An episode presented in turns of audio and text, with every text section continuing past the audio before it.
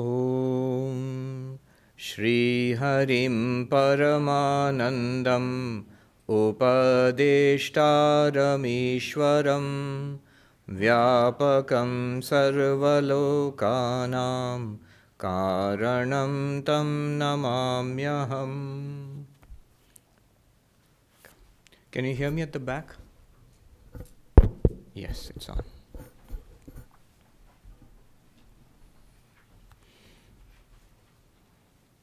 Again, I'm surprised to see how many choose to brave the almost Arctic conditions. Though the snowstorm is over, but it's still bitterly cold.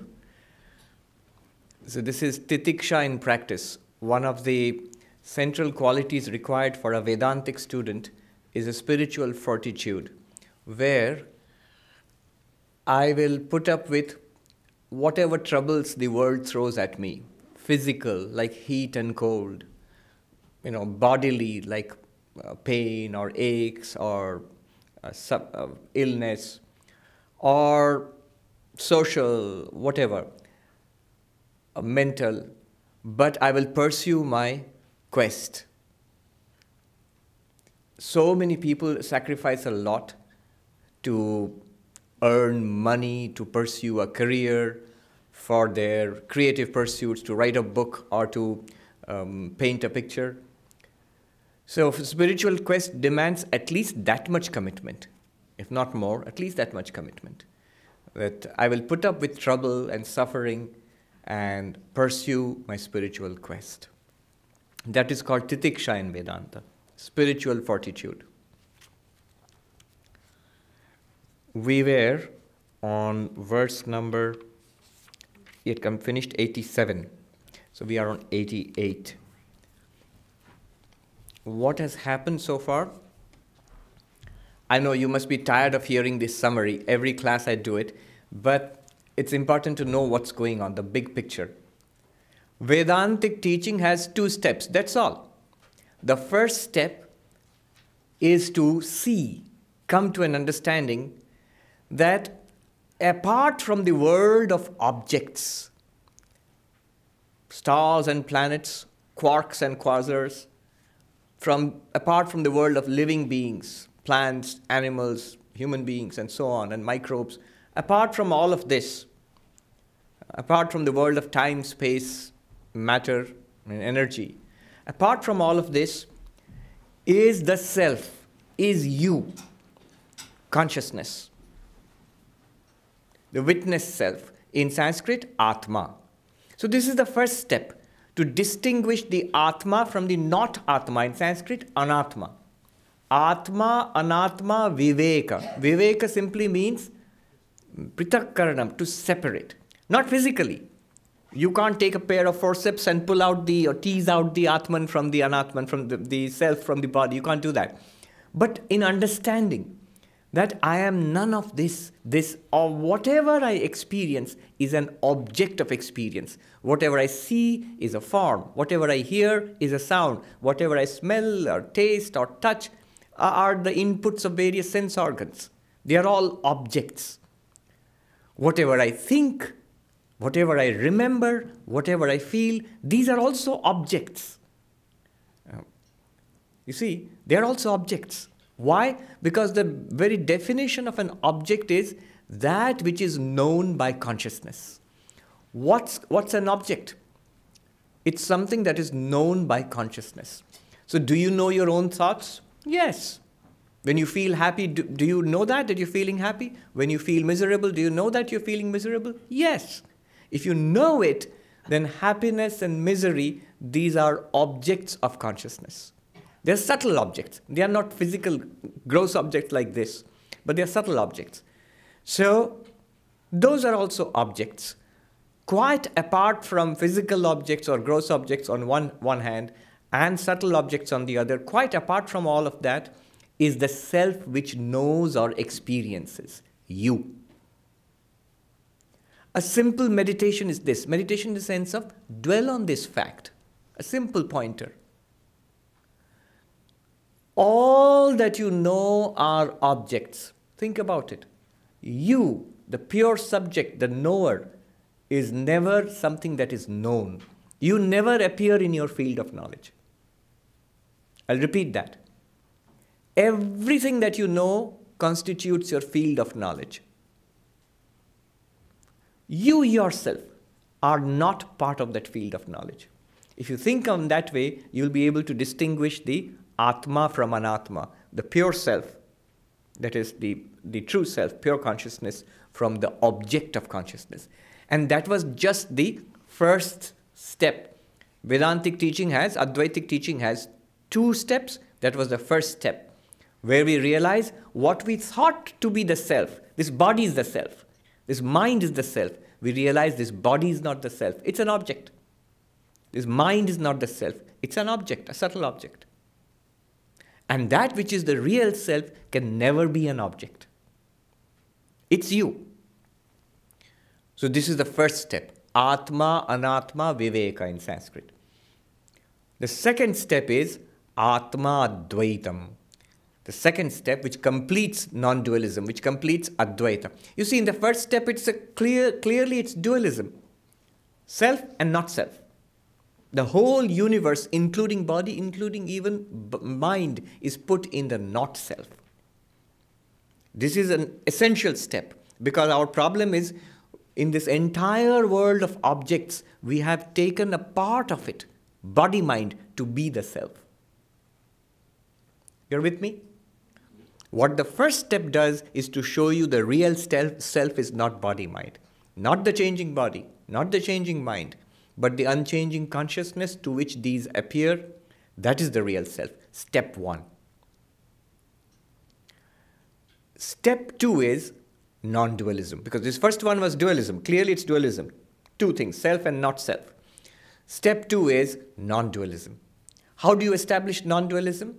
The strategy is to show that the not self has no reality apart from the self. I'll repeat that. The strategy is to show that the not self has no reality apart from the self.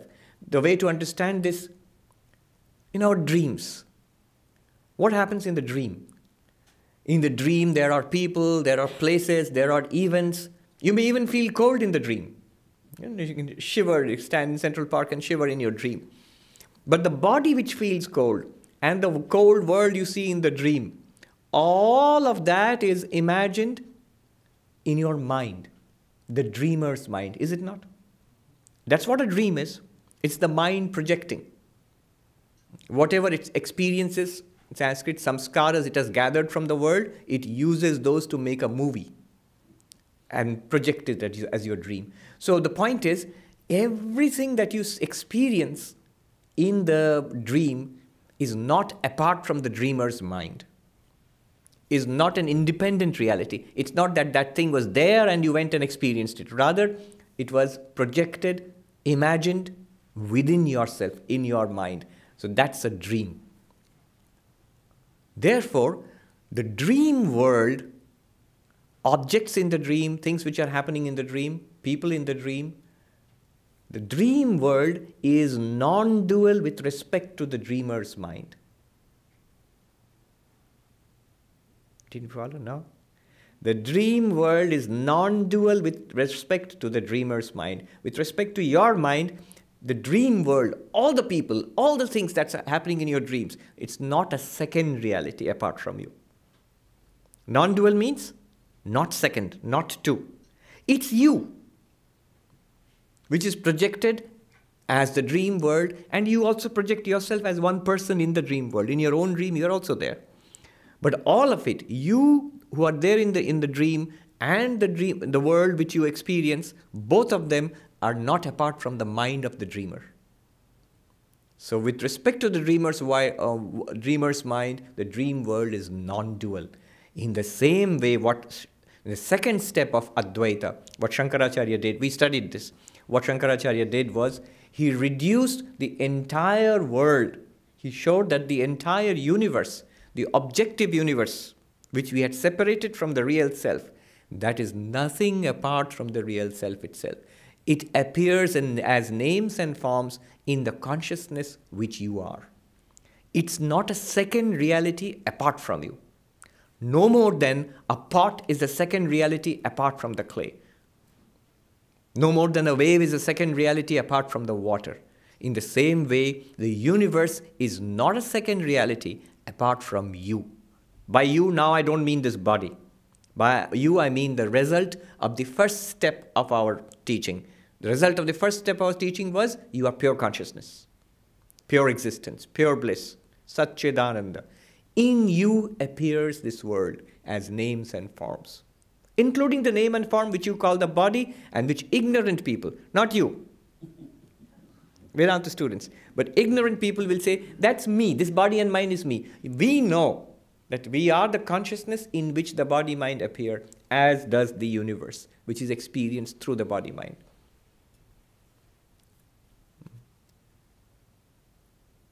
It's a tremendous step. So the universe is not a second reality apart from you, the Satchidananda. That's what we had come to, two steps. And that completes non duality. Advaita is finished, is over. Now, what do you do with the rest of your life? Keep coming to the class, of course, but, but then what do you do with your life? Verses 88 and 89 tell us that.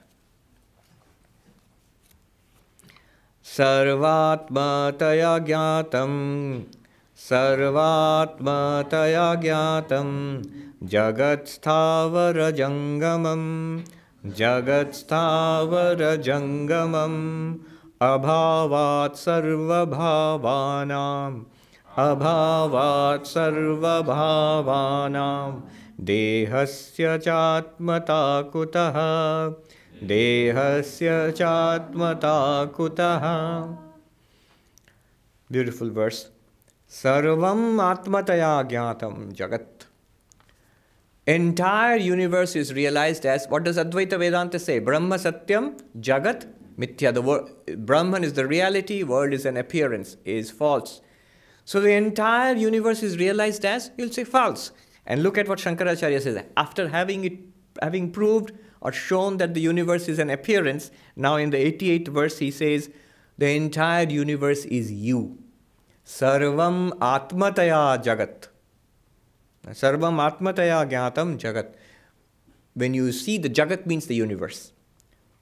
When you we experience, clearly see this universe is Atma, you.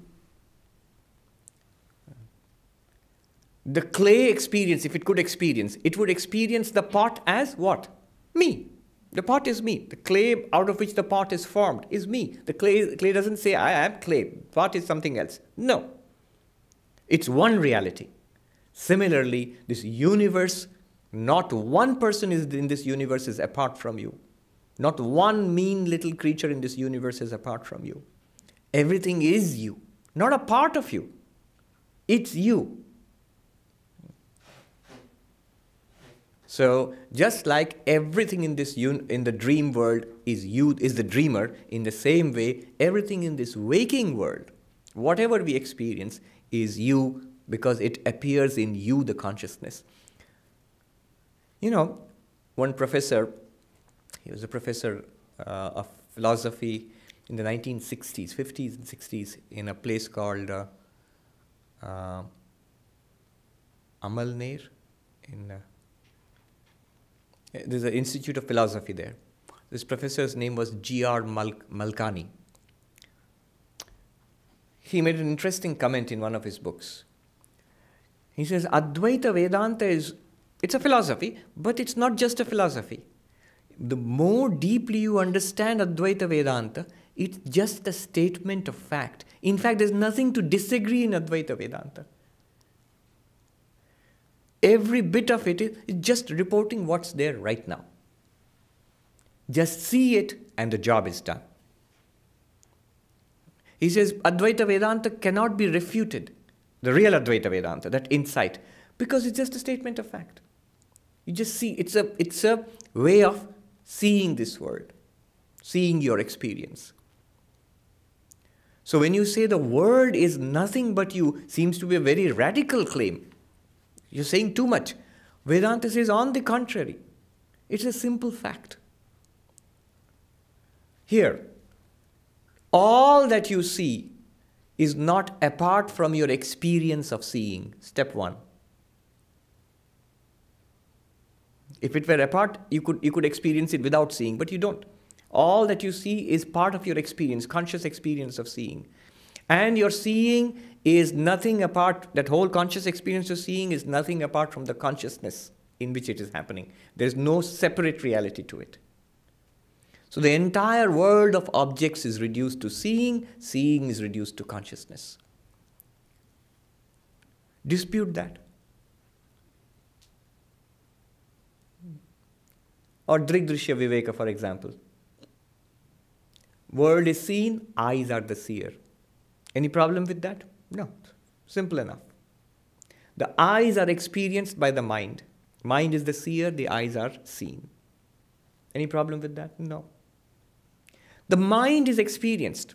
Thoughts, feelings, emotions, ideas, memories are experienced. All of us experience these. What experiences them? Consciousness. Seer and the seen are different. In fact, the more you think about it, is the first three steps seem to be, first two steps seem to be very, very uh, reporting a fact. The last step, that everything appears to you, the pure consciousness, that's also equally reporting a fact. That's the amazing thing about it. Once you begin to see it, it's tremendous. So now he says, when the entire universe is seen as yourself, you, Atma, Sthavara Jangamam, the moving and the unmoving, animals and plants, and why only that? Rocks and uh, stones also. Then, very interesting second sentence. Abhavat sarva bhavanam. Because of the absence of all objects, of all entities. How can you say this one body is the Atma? Now, when he, to be careful, when he says absence of all entities, abhavat sarva bhavanam. And what are entities? This chair, table, this body, all of these are entities. Um, galaxies are entities, stars and, and the, the, the, the electrons and protons are entities. He says all of them, there's an absence. They do not exist. Remember, in what sense do they not exist? When I say in the clay there is an absence of a thing called pot, in the water there is an absence of a thing called wave. In pure consciousness, there is an absence of a thing called the universe. Exactly same thing. I am not denying, however, that you experience a pot that you use a pot, that you call it a pot. What I'm denying is that there is some real thing called a pot apart from the clay. What Advaita is denying is not denying that you experience a world. Don't worry, the world won't disappear. After the class, when you step aside, suddenly Manhattan is gone. It's a burst of light. no, everything will be there. The world will still be experienced, number one, and everything will work. Your car will work, your, um, your credit card will work, everything will work. Not that, not that everything is turned into Brahman, nothing works anymore. And linguistic usage also continues. You can call it a car, you can call it snow, you can call it a parking ticket. Don't worry, you're not getting a parking ticket. you can still continue to call all of so language will still work. Objects function, and you can experience the universe. All that Vedanta is saying is not one bit of it is different from the consciousness which you are. These are all experienced in that consciousness. There is no separate reality called the universe, nor of the objects of the universe. What does it do to me? If you think about it, it solves every problem of our life at one stroke. Imagine, in a dream, I was feeling very cold. It's, it's, it's, uh, snowing and I'm in Central Park, I think I need uh, more, uh, you know, a heavier parka or something like that. I have to put on a parka. Then you wake up from the dream and you're warm and safe in your bed. Do you still worry that guy in Central Park is shivering? I need to run with it, go back into the dream and give him a parka. You don't. You don't. Because that guy is not separate from you, the dreamer. It has no separate existence. Similarly, you as pure consciousness, you have no problem. Birth does not touch you, death does not touch you. Physical problems of the body do not touch you as pure consciousness. You remain the same. A pot, when it is cracked, the clay is not cracked, it remains as clay. Similarly, when the body is diseased or old or dying, pure consciousness is not diseased or old or dying.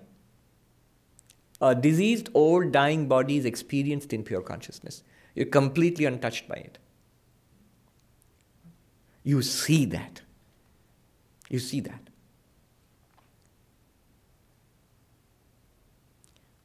Will it make you callous? One question is. So does since I will not run to the dream guy shivering in the dream park with the dream parka, so why should I help people in the world? Because they're all appearances in consciousness. No. You will help. That's the amazing thing about Vedanta. Often, a deep commitment to non dualism is all connected with a deep com- commitment to philanthropy and service. Because in the case of people who are suffering, you don't say they are false. You say they are one with me. And so anything that I would do for myself, I'll do for them. If that person is suffering from uh, hunger or disease or ignorance, I will serve. I'll give food to the hungry and uh, medicine to the diseased and education to the, uh, to the ignorant. Just by the way, um, one of the greatest philosophers who just passed away, I think last year or this year, last year, um, Derek Parfit, I mentioned him earlier. He has written a lot about the concept of self. Um, his ideas are more uh, very close to Buddhism, actually though it doesn't expressly say that. He's regarded, if you, if you Google him, Derek Parfit, he's regarded as probably the most significant philosopher of our time, the late 20th and early 21st century. He passed away recently. One of the things he said was just on, the sh- on sheer philosophical logic, on the logic of ethics, one is not, he says tremendous things like one is not even entitled to the wealth that one has. You see, legally you are entitled to your wealth, morally you are not. He says things like that the poorest 1 billion, poor, he says, poorest 2 billion of this of the world's population. He says the most moral thing, ethical thing that I can think of in life is to give everything that you have time, energy, money, help to those most poorest, those who are in need. And he's spent his philosophy developing the philosophy of altruism towards the end of his life. Advaita gives you a basis for that. Why would you do that?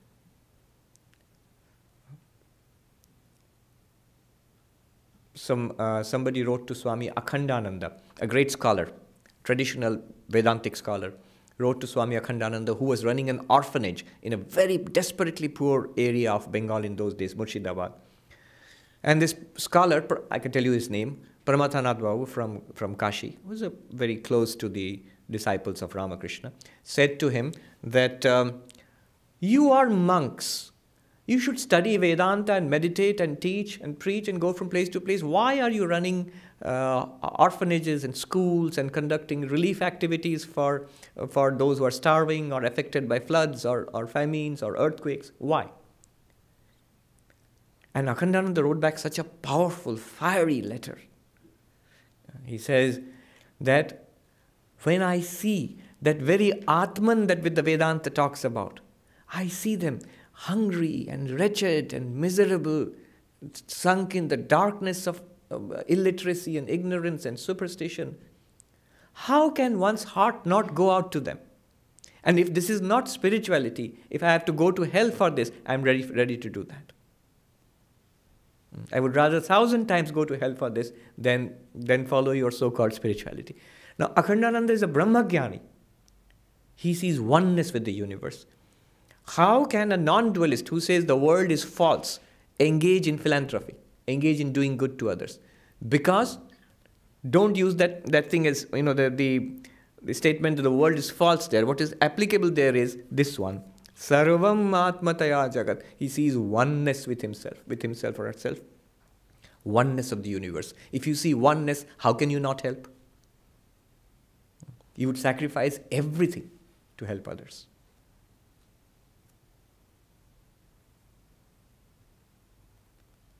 That philosopher is uh, very interesting. He says it's seen as a good principle that you give 10% of your wealth in, in charitable causes if you are well off.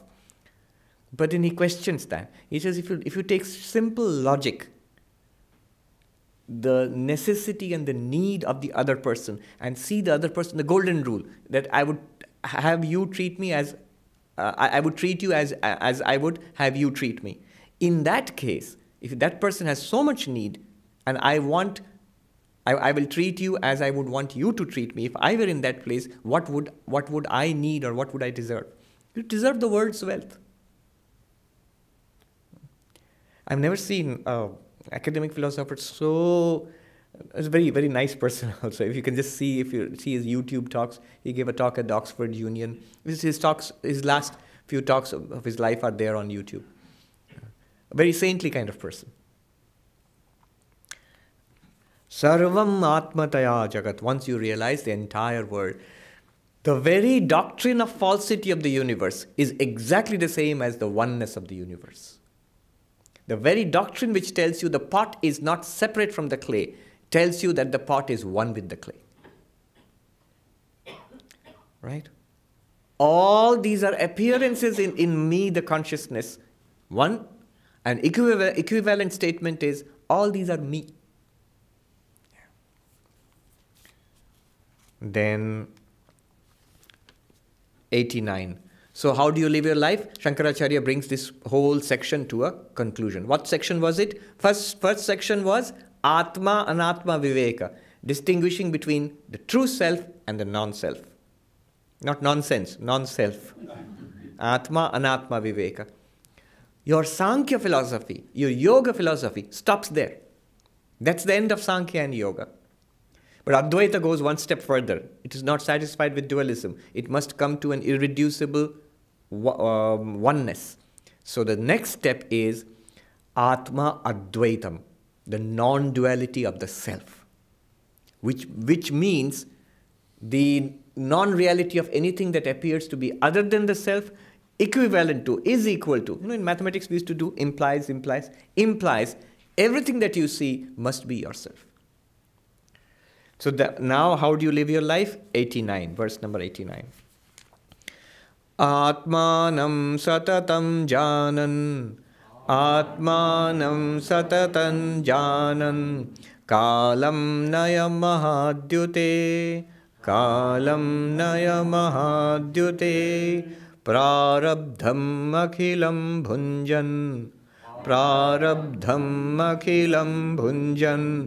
नोद्वेगं कर्तुमर्हसि नोद्वेगं कर्तुमर्हसि। Is the conclusion of Advaita Vedanta. What's the best life possible? Hmm, what's the good life? As Socrates would say, what's the best life possible? Atmanam satatam janan. The vision of the Atma, that I am everything, Satchidananda, all the time, undiminished clarity shining, always knowing yourself to this, to be this infinite existence, consciousness, bliss. Always. Kalam Naya Mahadyute. O illumined soul. Now the Guru is telling the student that you are an illumined soul. Mahadyuti, the great light. Literally, it means the Mahadyuti, the great light. That it means you. O, the, o illumined soul, Kalam Naya, pass the days of your life. Vivekananda says, Heed no more than how body lives or goes. Let karma float it down its task is done. Go thou from place to place and help them out of Maya's veil. I'm paraphrasing Song of Sannyasin. Prarabdham akhilam bhunjan. Now, what will happen in this life? Okay, I know I'm the Atman, but this body mind still appears. I know it, it is an appearance in me, the consciousness. But what will happen to it? By our past karma, whatever was to happen in this life, that will keep on happening. Nothing different is going to happen. You're enlightened at this moment. You walk out of the out of the classroom. Manhattan is there, the snow is there, the subway is there, your mortgage is there, problems are there, good things are there. All of it is still there. Prarabdham. My past karma is giving me these experiences. that will continue to give those experiences. Continue to experience life as it is generated by your prarabdha karma. What is prarabdha karma? We'll see. Uh, Nodvegam kartum arhasi. You should not become upset, excited, desperate, frustrated. Nothing in life should throw you off balance anymore. Swami Gambhirananda, in one of his articles, is written about three possible attitudes an illumined person might take towards this world. Three attitudes. One is, he says that illumined person completely ignores this world as an appearance and remains immersed in his, in his bliss, in the bliss of the Atman. I am Satchidananda. That person would mostly be in Samadhi. Vivekananda, after the first time he attained Samadhi, Sri Ramakrishna asked him, What do you want now? And Vivekananda said, I would like to remain in this state. Hmm. Completely absorbed in the reality that I found. Once in a while, I'll come down and have something to eat, a snack, you know, and go back and remain in that state. And Sri Ramakrishna scolded him, said, Fie upon you. I thought you were greater than this. I thought you would be a great banyan tree under whose shade hundreds and thousands of years to come they would find shade under you. And here you are thinking only about your own liberation. So Vivekananda, that made Vivekananda. And luckily, that led to the Vedanta Society of New York and all of us sitting here today. Great. But remember, his attitude is not wrong. What Vivekananda asked for, that's not wrong or bad. It's a, that's the highest final goal of um, um, human life in classical Vedanta. You want to remain immersed in the truth. What can be greater than that? There are many yogis and sadhus who do that. A classic example was Ramana Maharshi. He completely remained immersed in his own, in a sahajavastha. Not that he was in nirvikalpa samadhi all the time, but he remained immersed in that. Would you say, is it, is it not selfish? Vivekananda said, no. An illumined person, wherever he or she is, radiates goodness and spirituality in the world. He says, such a person, even if the person sits and dies in the, and meditates and dies in a cave, uh, just thinks five good thoughts for humanity. He says it is not lost. Those thoughts will penetrate the walls of the cave and spread out throughout the universe.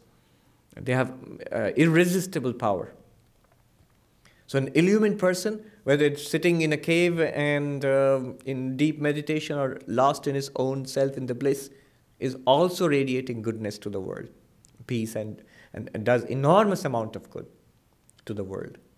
That's one attitude, Gambhiranji says a person, enlightened person, may completely ignore the world appearance and choose to concentrate on the reality which is the self. Ignore the pot, concentrate on the clay.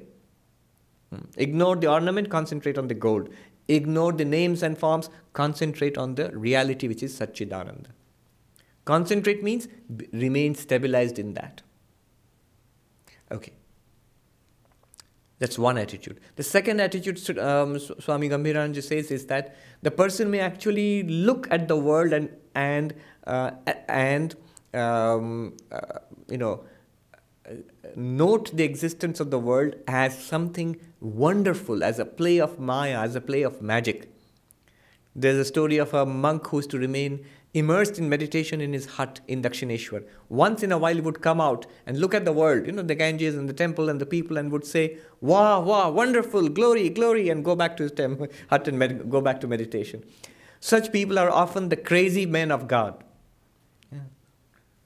They, may be, they may look like madmen to the people of, of the world because they know the world is an appearance. They do not go by its rules. They behave like, like crazy people sometimes. And the third attitude is, which Gambhiranji says, remember, these are all attitudes, possible attitudes of the enlightened person to the world.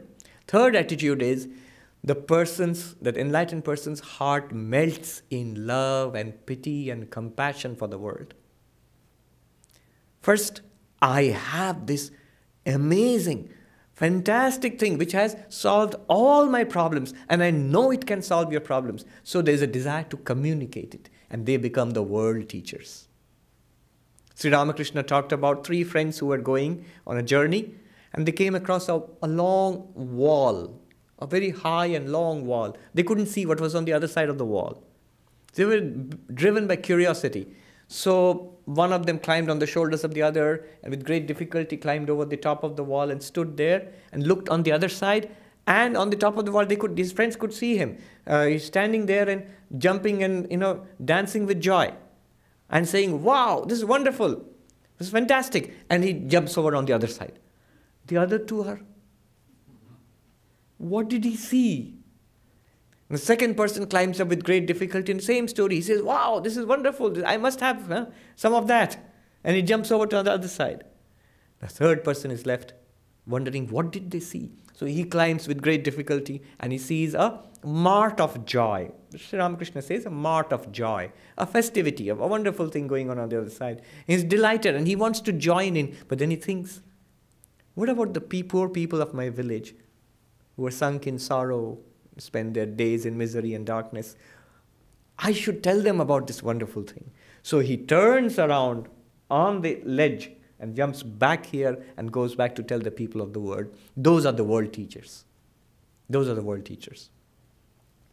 So that could be one attitude.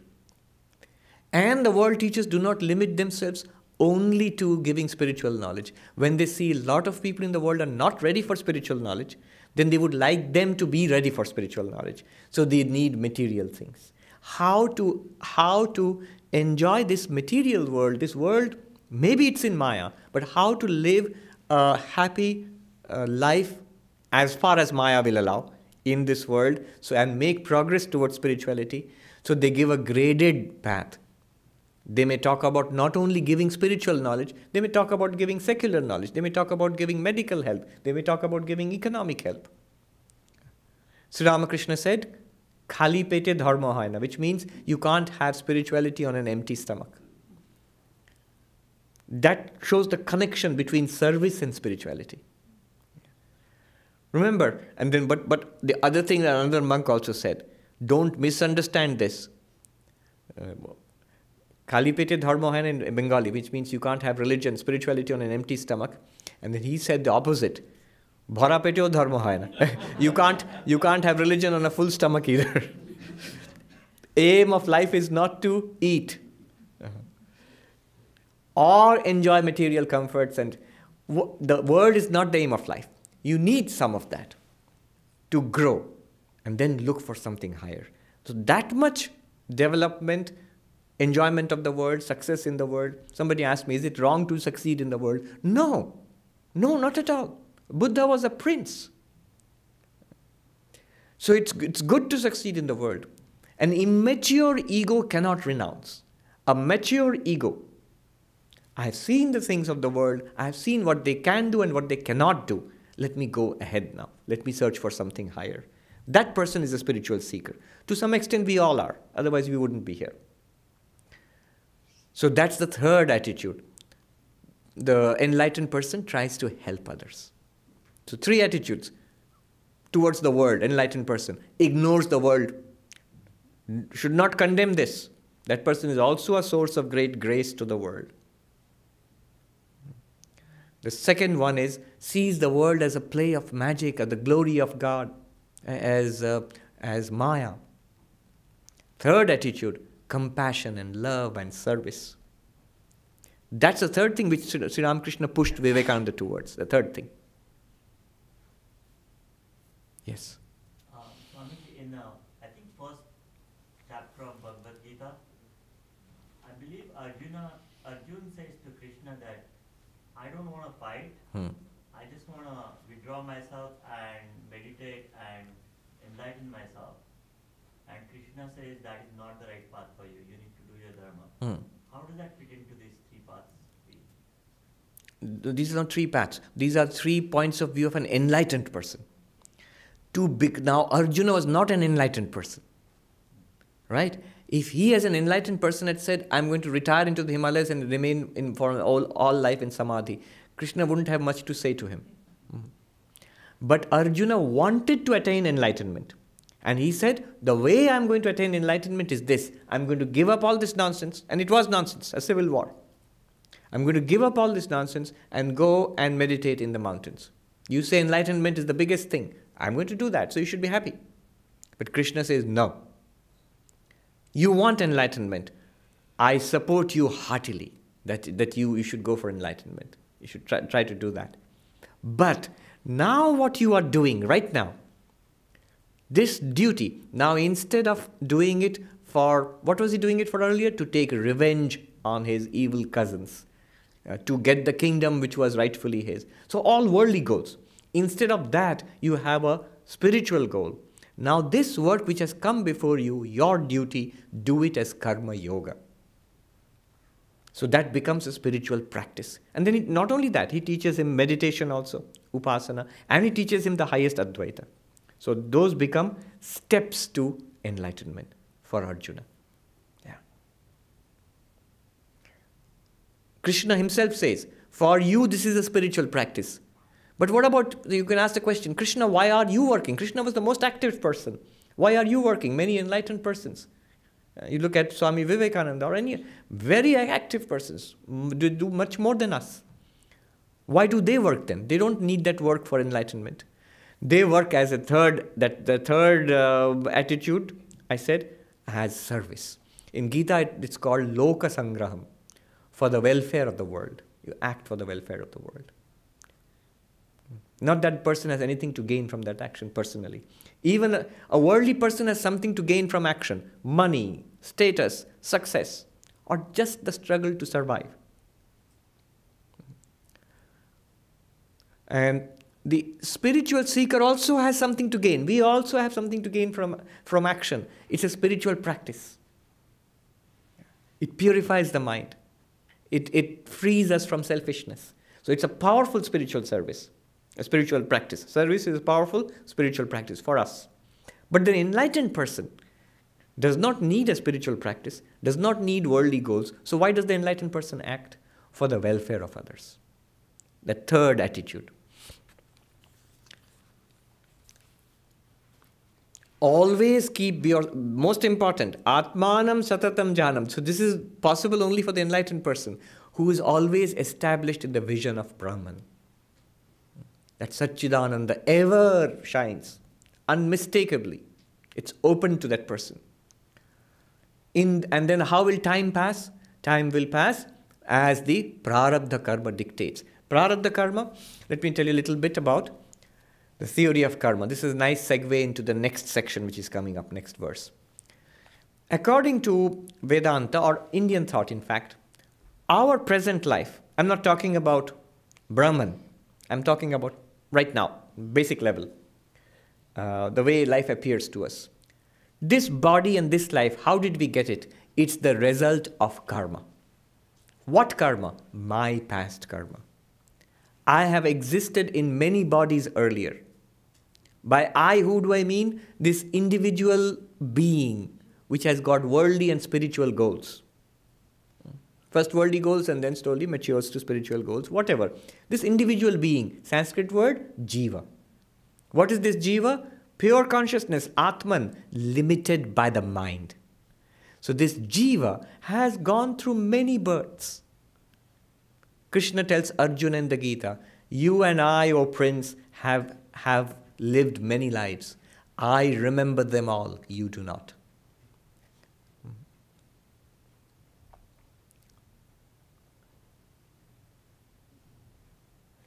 Now, as we go through those lives, we accumulate karma. We do work. We do some things consciously. Whatever we do has a result. What you do consciously, deliberately has a result. I'll go a little more into detail here. Anything that we do has three kinds of results immediately. One is the gross physical result which you see there. You feed a hungry person, the person gets fed, his hunger is assuaged, and so you've done a good deed. That's clearly, you can see that. That's there. That's result number one. Result number two is the effect on our own minds. When I share my food with a hungry person, it develops the samskara of sharing. It's a, it has an effect on my mind. Any work that you do has an effect on the world outside and has an effect on your mind. Right? That's also pretty easy to understand. It develops a samskara. If you repeat it, it becomes a tendency in your mind. Good tendencies, bad tendencies, good habits, bad habits, they all are there. Second result But what we are concerned here with is a third result, which Vedanta or Indian thought speaks about, which it calls actually karma. It means karma phala, a cosmic result. Do something good and something pleasant is going to happen to you. It works this way Dharma, Punya, Sukha. Do good, good means dharma. Result is punya, merit. Merit. So in Eastern civilizations, you have the concept of merit. Doing good things earns you. So your bank balance goes up. Hmm? You have a positive balance, more merit.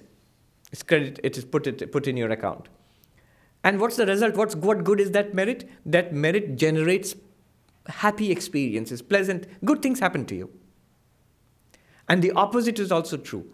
Adharma, papa, dukkha.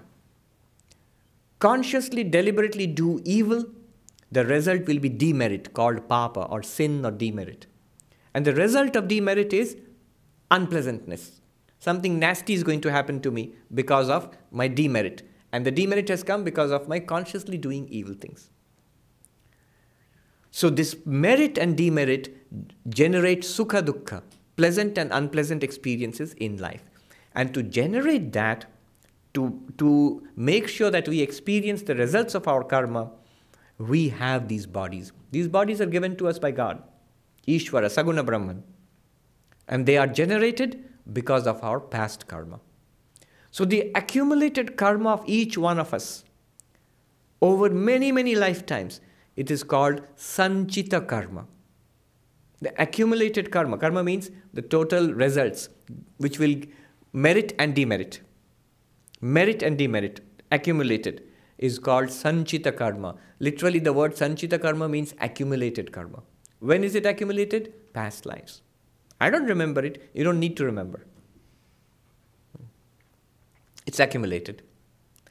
And a part of that sanchita, accumulated karma, becomes active from time to time. Becomes active means merit and demerit start giving their respective results. What are the respective results? Sukha dukkha, pleasant, unpleasant. And to experience that set of pleasant and unpleasant um, results, we get bodies. And we come to this world and we experience. That's the general picture. This part of the accumulated karma, which has become active and has generated a body, this life, this life, that part of accumulated karma is called prarabdha karma, that which has become activate, activated karma. Karma is merits and demerits of many, many lifetimes. Activated karma is merits giving happiness, demerits giving misery, and our life is a mixture of the two. The body is generated by that karma. That's the fuel which is at the back of this body. Our age, how long are you? How long are we going to live? Generated by the prarabdha karma for this body. Prarabdha karma for this body. What major illnesses will I have? Generated by the prarabdha karma of this body. What were my parents like? Generated by the prarabdha karma of this body. I heard the story of um, um, this young woman who had come to Hollywood many, many years ago. Swami Prabhavanandaji was the Swami, um, a very senior nun told me the story. Um, she had a miserable life and uh, she couldn't stick uh, to the practices in Vedanta society. She kept coming and going back and uh, suffering in society, coming back again and going back again. And so on. Finally, she committed suicide, I think. She died. She committed suicide at a young age. And the Swami went to see her dead body. And this person who was very close to the Swami, standing nearby, he, she heard this, this nun. She told me that the Swami actually went there, looked carefully at her face, and then bent close to her ear, the dead body, and whispered, Next time, my child, choose your parents carefully. but how do you choose your parents? Our karma. You really cannot choose. You don't fill out a form. You don't fill in a form that, you know, I want parents like this or that. you can't. It's my karma. You can't, you know, it's just the opposite of the modern fashion of blaming one's mom and dad for everything that's bad in my life. This is just the opposite. I got this mom and dad because of my karma. Okay, so that's prarabdha karma. How long am I going to live? As long, how long is this body going to live? As long as its prarabdha karma lasts. If the prarabdha karma is there for no matter, a person may be uh, shot and wounded and suffered all sorts of disasters in life, will go on living. If the prarabdha is finished, the tiniest little prick, pinprick will lead to an infection and the body will pass away. You can't stop it. So, so Yes, I'll come to you. Yeah, so from the sanchita karma which is accumulated Oh. karma from the past, uh, how is the prarabdha karma decided? Because the prarabdha karma is telling Yes. how long his body lives. How it's decided, the, the bank manager alone knows.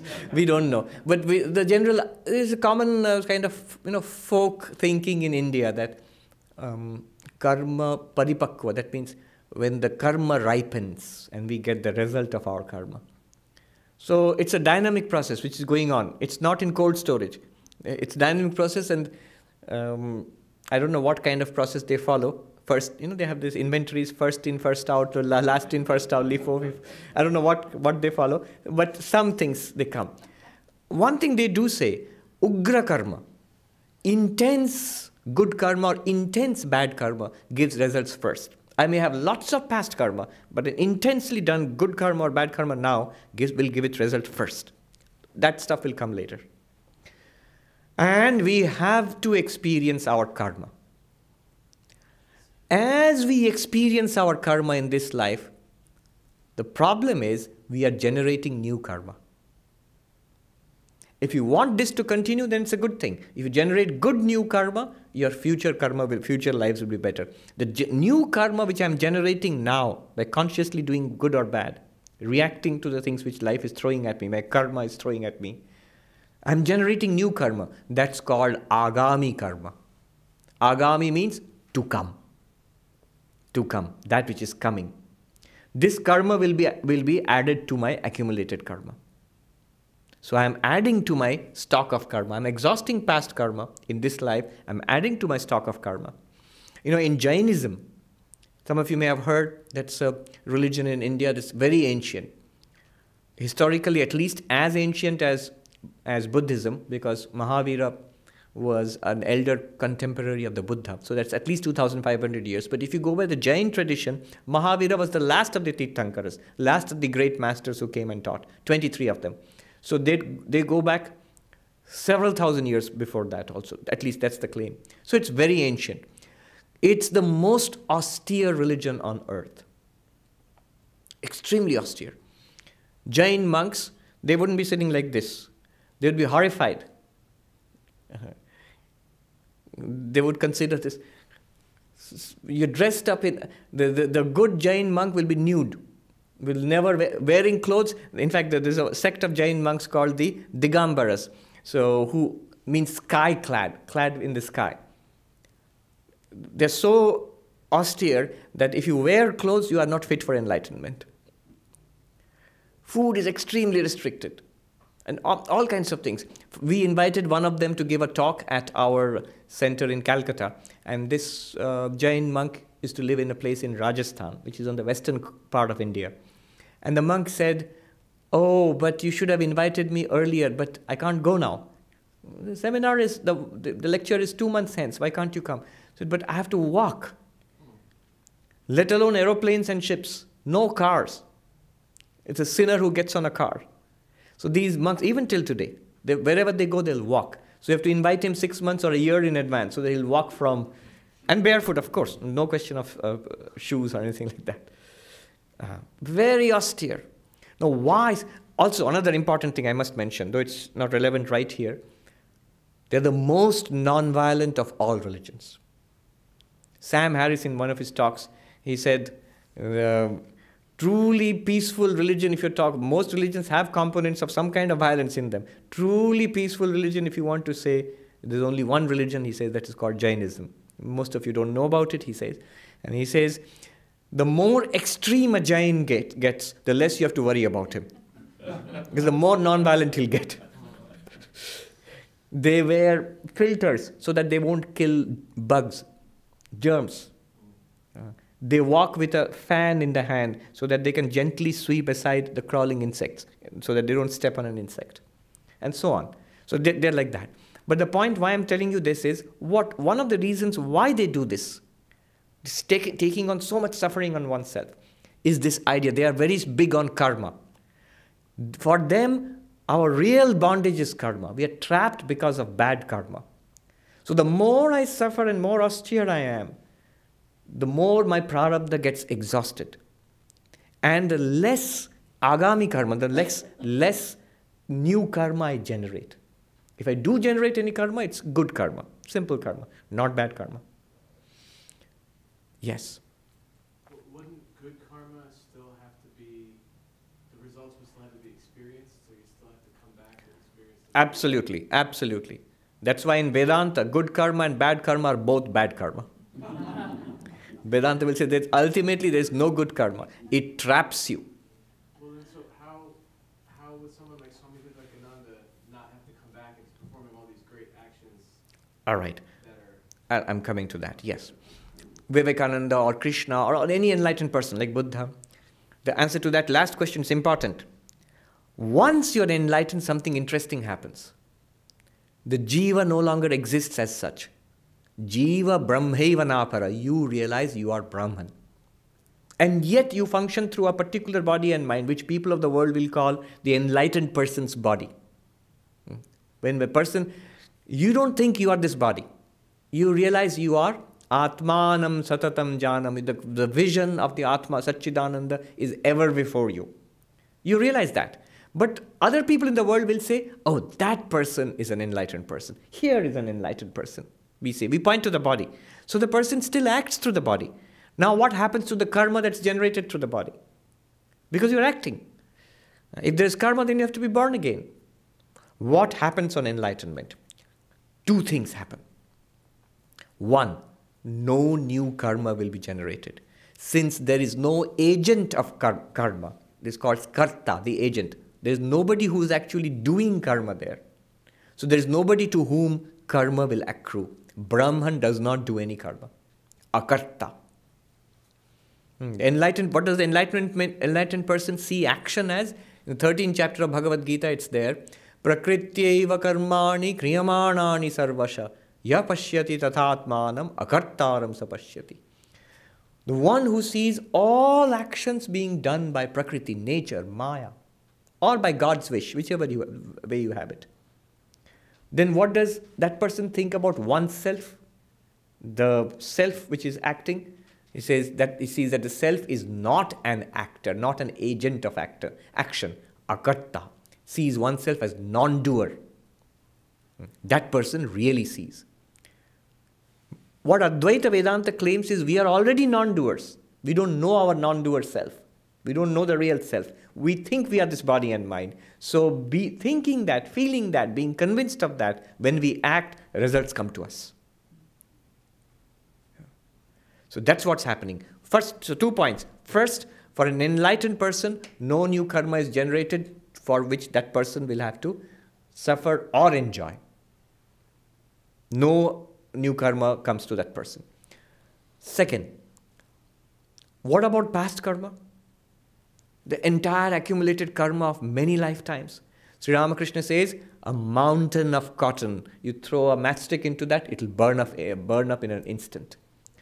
So the Upanishad says, Kshiyate chasya karmani tasmin drishte paravare. The Mundaka Upanishad, the, the mantra is Bhidyate hridaya granthi chidyante kshiyante chasya karmani tasmin drishte paravare. Realizing that transcendent, immanent reality, Brahman. See, what's that? You. The clay is transcendent to the pot, also immanent in the pot. You, as Satchidananda, you transcend this universe. You're also immanent in this universe everywhere. Realizing that transcendent, immanent reality as oneself. What happens?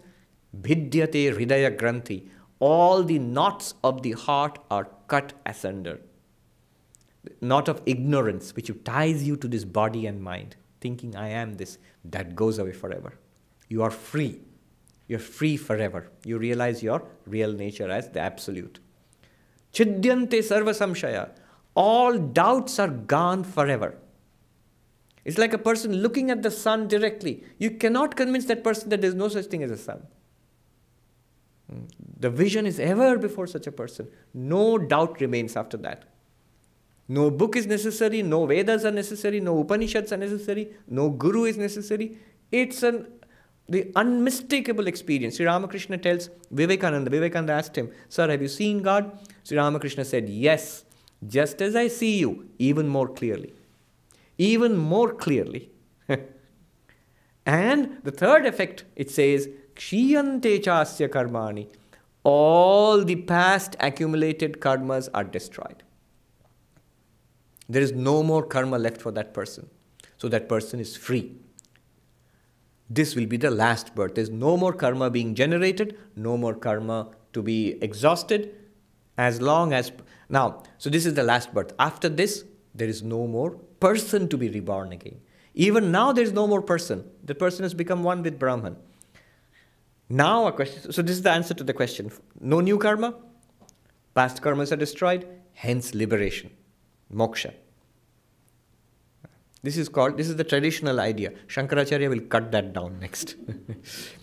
he says, generally we understand in Vedanta that um, upon enlightenment I realize I am Satchidananda. Oh, one more thing, let me just add here. It's cute, but it's deeply believed in India. A question is raised. Right, that person knows I am Brahman, so the results will not accrue to that person. But can you say results are not there? In fact, when an enlightened person acts, there are results. Right now, we are enjoying the results, right? See, we are sitting here because of Vivekananda's actions.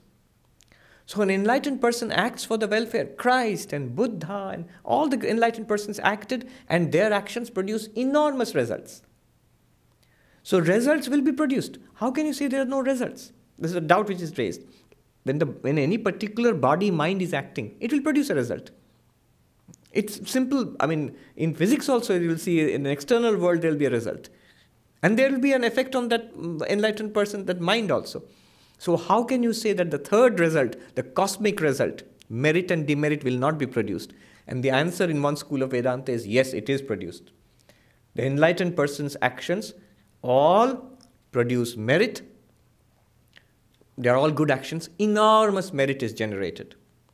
In fact, the whole Tibetan Buddhist Bodhisattva ideal is based on this. Bodhisattva ideal of Tibetan Buddhists is let me, he rejects nirvana, the final dissolution. Let me be born again and again as this illumined being, Bodhisattva, who will generate lot of merit by his or her spiritual activities and own sacrifices and that merit will be used is like a cooling shower upon the suffering humanity. I have enormous merit. You are suffering in the world. I give you that merit freely without asking for anything. Your suffering is wiped out. Let all that suffering come unto me. Take all happiness and uh, the, whatever I have earned, you take it from me. Somebody told the Holy Mother, Mother, I have heard if we touch your feet, you suffer. Hmm. So I don't want you to suffer for me. Let me suffer the results of my own karma. She smiled and said, My child, how can that be? I will suffer. You remain well. You be happy. That's my, my, my mission in life. Somebody said that uh, we heard Sri Ramakrishna suffered, got the cancer and all because he took on the sins of so many disciples, and that's very bad. That should not have happened. And the Holy Mother said, Do you think Sri Ramakrishna came to eat rasgullas? It's a Bengali sweet delicacy. Did you just come to eat uh, sweets in this? No. An incarnation of God, one thing is that it releases enormous merit into the world and gives an upward push to the whole of society. So it has results. That's why the cute thing is that in India there's a belief that if you serve a holy person, then you may not have any spiritual goal in mind. You may just want money, somebody wants a child, somebody wants some money, somebody wants uh, diseases to be cured. Serve a holy person, meaning thereby an enlightened person. And all the merit that person is continuously accruing, that will come to you, some of it will come to you, and your desires, worldly desires, very worldly desires, will be fulfilled. And it has its basis in an Upanishadic statement Atmagyam hi archayet bhutikama. Bhutikama means one who wants prosperity in the world. One who wants just success. I will be a millionaire, I'll be a successful, um, you know, New York Times top 20 author, or whatever. I'll win the elections, very important in India especially. You'll find a queue to holy men and temples in just before the elections in India. People of all stripes, all, all political stripes, um, parties, they make a queue there. Why? The belief underneath the belief is there's an enormous amount of merit this person is not using. This person doesn't want anything from that. If I serve this person, if I do something, give a little gift, a gift of food or a cloth or something, what, what does a monk need? Nothing more than that. But the result for me will be enormous. So a lot of people in India believe that. And the downside is this. Uh, if by chance the enlightened person does anything wrong, if there is, you know, in actions there's always possibility of something, some harm being caused to others. Any bad karma that accumulates, that also does not affect the enlightened person. It affects those who try to hurt that enlightened person. So the good karma of the enlightened person, the merits go to those who serve and love and revere the enlightened person, and the bad karma, whatever remains, goes to uh, those who uh, dvishataha, that means those who are uh, who, those who trouble or harass. That, that also is very much there in India. A monk is basically a most helpless creature. No money, no power, no job, no uh, nothing, nobody to protect that person. And yet in India, that a monk wields a lot of respect and a lot of uh, um, awe in, among, among people. I have seen this. Once I was traveling in a train with another monk. Um, and this person, gentleman sitting next to us, he started criticizing monks. I was a novice, so I didn't say anything. And the other monk also kept quiet. And he went on criticizing monks. After some time, the time had come to get down in the station. This gentleman, he got up and suddenly turned around to that monk and you know, caught hold of his feet. And he said, Mahatma ji, बहुत कुछ कह दिया, क्षमा कर दीजिएगा. Oh, oh Swami, I said many things in my foolishness. Please, please forgive me. A fear, an unknown fear st- strikes that person.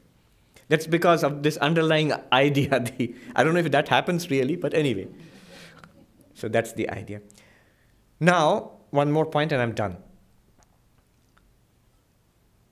No more past karma destroyed by knowledge. The fire of self knowledge burns up past karma. Number one.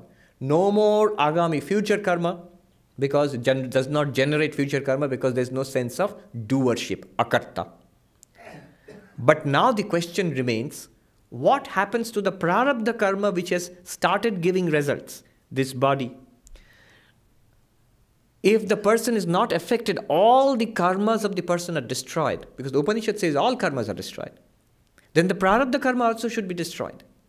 If it is destroyed, then this body cannot exist.